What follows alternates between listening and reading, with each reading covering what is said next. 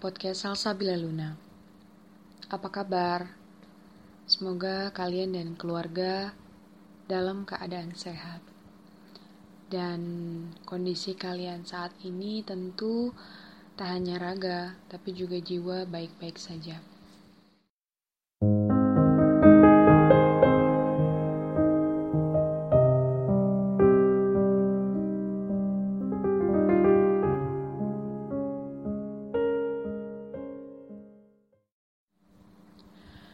Sudah lama tak membuat podcast bukan berarti tidak melakukan refleksi yang berkala setiap harinya.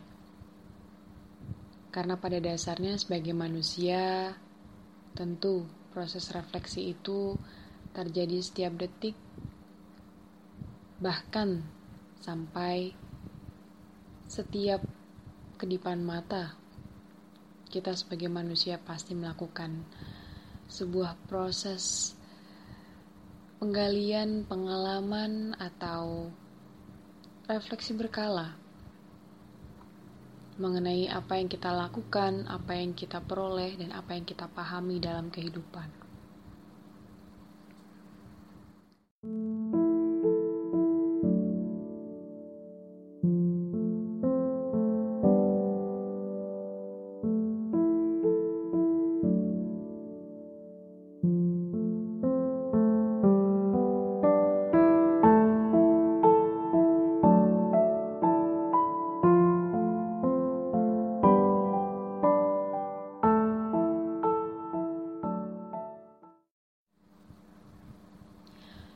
Dalam rangka mengapresiasi adanya Hari Kesehatan Mental Sedunia beberapa hari lalu, terpikir bagi diri ini untuk berbagi sedikit momen atau pengalaman yang tentunya sangat bermakna untuk pengembangan diri dan proses pemahaman diri terhadap hidup ini.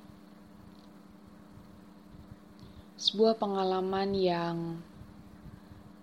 tidak akan pernah aku lupakan dan tentunya tidak akan aku lakukan terhadap orang lain.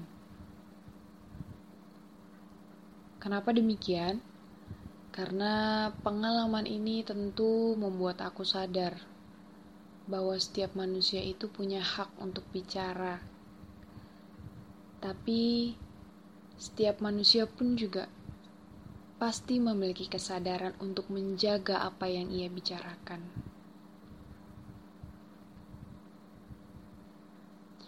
Tentang apa sih yang ingin aku ceritakan? Ini menarik banget sih sebenarnya teman-teman. Karena buat aku ketika inget ini, aku kembali ke fase di mana aku benar-benar lagi berusaha memahami. Sebenarnya manusia itu mau apa sih? Sebenarnya manusia itu ingin diperlakukan atau memperlakukan orang lain seperti apa sih? Dan saat itu aku masih berada di tingkat tiga perkuliahan.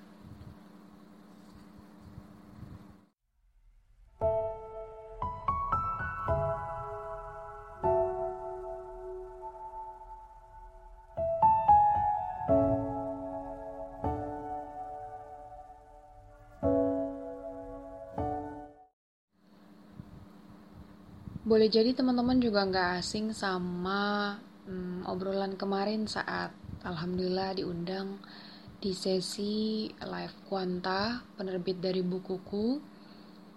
Editornya Mbak Dewi bertanya tentang salah satu tulisanku yang judulnya Kentang Itu Aku. Tulisan itu sebenarnya sudah lama aku tulis di hari saat aku mendapati orang-orang yang aku rasa memiliki kecerdasan yang lebih tinggi dariku, pengalaman yang lebih banyak dariku, secara tidak langsung mengejek, secara tidak langsung merendahkan semangat dari hidup orang lain. Mungkin dalam hal ini aku. Saat itu aku ingat banget di semester 2 mau semester 3 saat itu aku sedang bersemangatnya untuk sering kali membaca quotes dari Mary Riana, salah satu motivator yang sejak SMA quotes-quotesnya itu aku simpan untuk menyemangati diriku sendiri dalam tentunya menjalani proses panjang pendidikan yang lagi-lagi tentu butuh motivasi internal yang sangat kuat dalam menghadapinya. Aku ingat sekali ketika hari itu, um, boleh jadi aku berbagi satu quotes tentang Mary Riana dan mungkin aku katakan sayangnya beberapa um, mungkin aku sebut kakak-kakak yang lebih dewasa seharusnya dariku secara implisit mengatakan bahwa aku terlalu termakan quotesnya atau aku terlalu terlalu menyimpan quotes itu sehingga aku seperti mungkin sangat menjiwai quotes itu atau boleh jadi aku dianggap sebagai seseorang yang terlalu banyak basa-basi, semangat yang mungkin mereka tak miliki. Di hari itu tentu aku sedih. Karena saat itu masih pakai line. Aku berada dalam grup itu dan mereka memperbincangkan aku dengan istilah pom de terre atau istilahnya kalau dalam bahasa Indonesia adalah kentang. Saat itu aku tidak tahu sebenarnya maknanya apa. Tapi setelah aku berusaha untuk mencari-cari sebenarnya apa sih makna implisit yang ada di situ. Aku merasa bahwa itu adalah ketika aku menemukan artinya itu adalah salah satu ejekan boleh jadi aku terlalu banyak basa-basi dengan menyimpan quotes bagi mereka. Boleh jadi aku berusaha untuk mengisi tenaga internalku sendiri, motivasi diriku sendiri dengan membaca quotes. Boleh jadi aku tidak seperti mereka yang saat itu sudah memiliki pengalaman yang banyak, pola pikir yang sudah dewasa, kemudian cukup dikenal di banyak orang. Mungkin aku hanyalah mahasiswa yang cupu saat itu. Dan aku juga tidak meminta diriku untuk dikenal oleh mereka, tidak. Hanya saja ketika aku melihat ejekan itu, aku merasa, aku merasa bahwa Mungkin aku terlalu banyak basa-basi ketika aku berhadapan dengan orang-orang seperti mereka. Boleh jadi basa-basi buat mereka itu tak perlu. Terlalu banyak basa-basi itu tak perlu. Dan itu sejujurnya sempat mengguncang mentalku. sebagai seorang junior saat itu mungkin aku merasa bahwa well I'm only junior so I cannot do anything but I know Tuhan tahu banget hatiku saat itu lagi aku tidak ingin menghakimi apa yang mereka katakan aku marah tentu aku memilih diam tentu Aku tersinggung tentu. Aku mengingat sepertinya aku menjawab sindiran-sindiran hari itu melalui line. Aku hanya merasa bahwa boleh jadi hari itu aku menyampaikan apa yang aku rasakan juga terhadap mereka. Tapi aku tidak memaksakan diriku untuk mereka menyukaiku atau agar mereka mengerti apa yang aku pikirkan atau apa yang aku rasakan.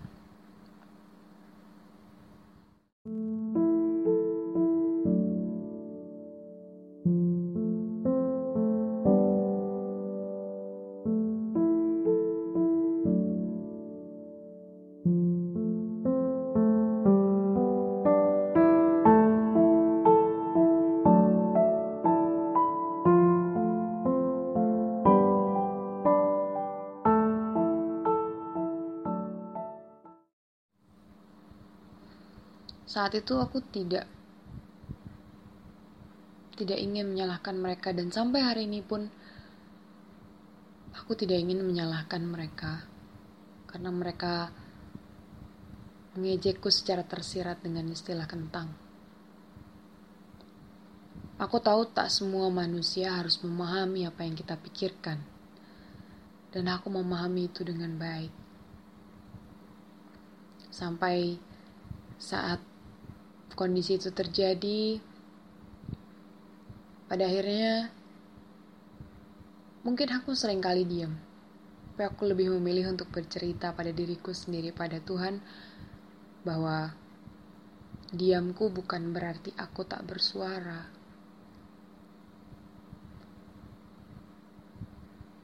Boleh jadi apa yang mereka lakukan, aku tak tunjukkan rasa marahku buat apa juga?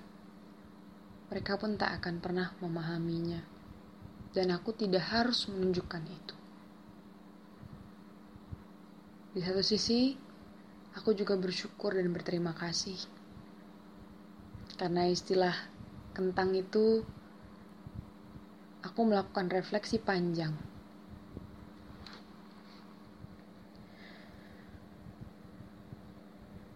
Semua orang pasti punya perjalanan yang tidak pernah dibayangkan. Aku juga tidak tahu mengapa kakak-kakak yang aku sangat hormati bisa melakukan atau mengatakan ejekan seperti itu. Hanya karena aku selalu bersemangat dengan kata-kata motivasi. Aku tahu Tuhan pun tahu. Mungkin Tuhan seolah diam, tidak membela aku saat itu, tapi aku tahu Tuhan lebih tahu kenapa aku dihadapkan dengan kondisi hari itu. Aku tahu Tuhan sedang membuatku lebih kuat saat itu. Saat itu aku berpikir bahwa jika aku disebut kentang, aku akan menjadi kentang yang bermakna aku akan menjadi kentang yang yang dapat bermanfaat bagi orang lain.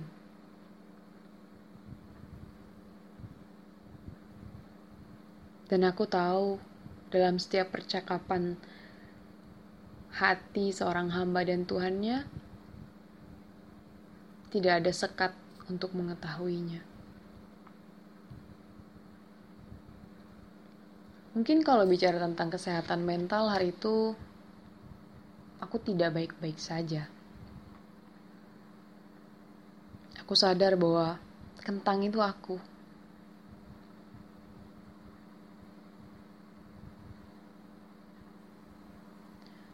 Tapi lagi-lagi dari sebutan itu aku menjadi lebih kuat hari ini. Aku lebih memahami seperti apa sesungguhnya manusia.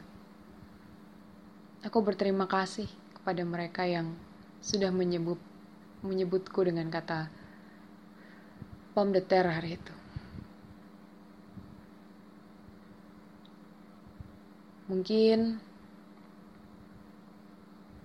mungkin melalui podcast ini seandainya ada orang yang juga sama diperlakukannya denganku,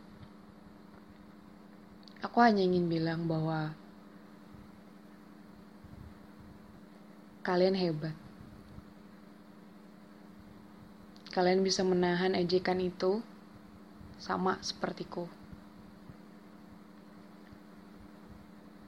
Kalian tidak menyalahkan mereka atas apa yang mereka lakukan. Karena itu bukan tugasku, bukan tugas kalian. Boleh jadi mereka mengejek, tapi anggaplah mereka pun pernah mengalami posisi itu. Sehingga mungkin ada memori-memori kecil yang boleh jadi tanpa sadar mereka terapkan pada kita. Tapi the most important thing is kita baiknya tidak melakukan hal yang sama pada orang lain. Kenapa? Karena aku tidak pernah membayangkan apa yang akan orang lain pinta pada Tuhan saat hatinya terluka.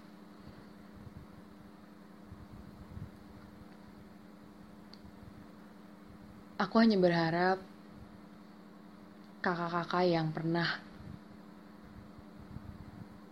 secara tidak langsung mengejekku, menyindirku dengan perkataan yang kurang baik hari itu selalu terjaga dan selalu dijaga. Hanya itu, karena kita semua punya perjuangan masing-masing di hidup. Aku tidak ingin menyakiti, dan aku tidak ingin mereka pun tersakiti. Karena mereka tentu berjuang untuk membahagiakan orang-orang yang mereka kasihi.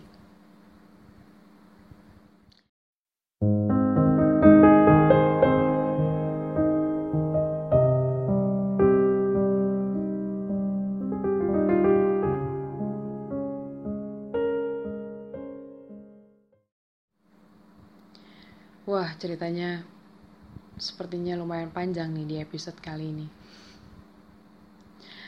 Tentu ini bukan menjadi salah satu cara untuk mengingat-ingat momen buruk, tidak.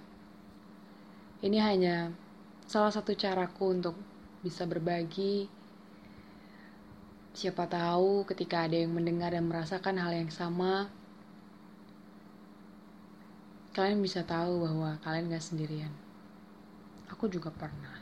Dan orang-orang lain yang kita tidak pernah tahu, yang mungkin dari raut wajahnya baik-baik saja, pasti masih lebih banyak hal-hal yang ia lalui atau gangguan-gangguan manusia lainnya yang mengganggu jiwanya. Terima kasih buat teman-teman yang sudah mendengarkan podcast hari ini. Jangan lupa untuk jaga kesehatan, baik kalian dan keluarga jaga jarak, makan makanan yang sehat tentunya, dan jangan lupa untuk jaga jiwa kalian dengan melakukan hal-hal sederhana yang tentunya membuat diri bahagia. Mungkin tips menarik dariku adalah abadikan momen-momen terkecil. Karena rasanya itu menyenangkan. Walaupun hanya melihat adik kalian atau kakak kalian sedang belajar online atau bekerja online. Semoga teman-teman yang mendengarkan selalu sehat dan juga untuk ayah ibu, keluarga yang ada di rumah juga selalu sehat. Salam hangat dariku. Semoga kita selalu dijaga oleh Tuhan. Sampai jumpa di podcast berikutnya.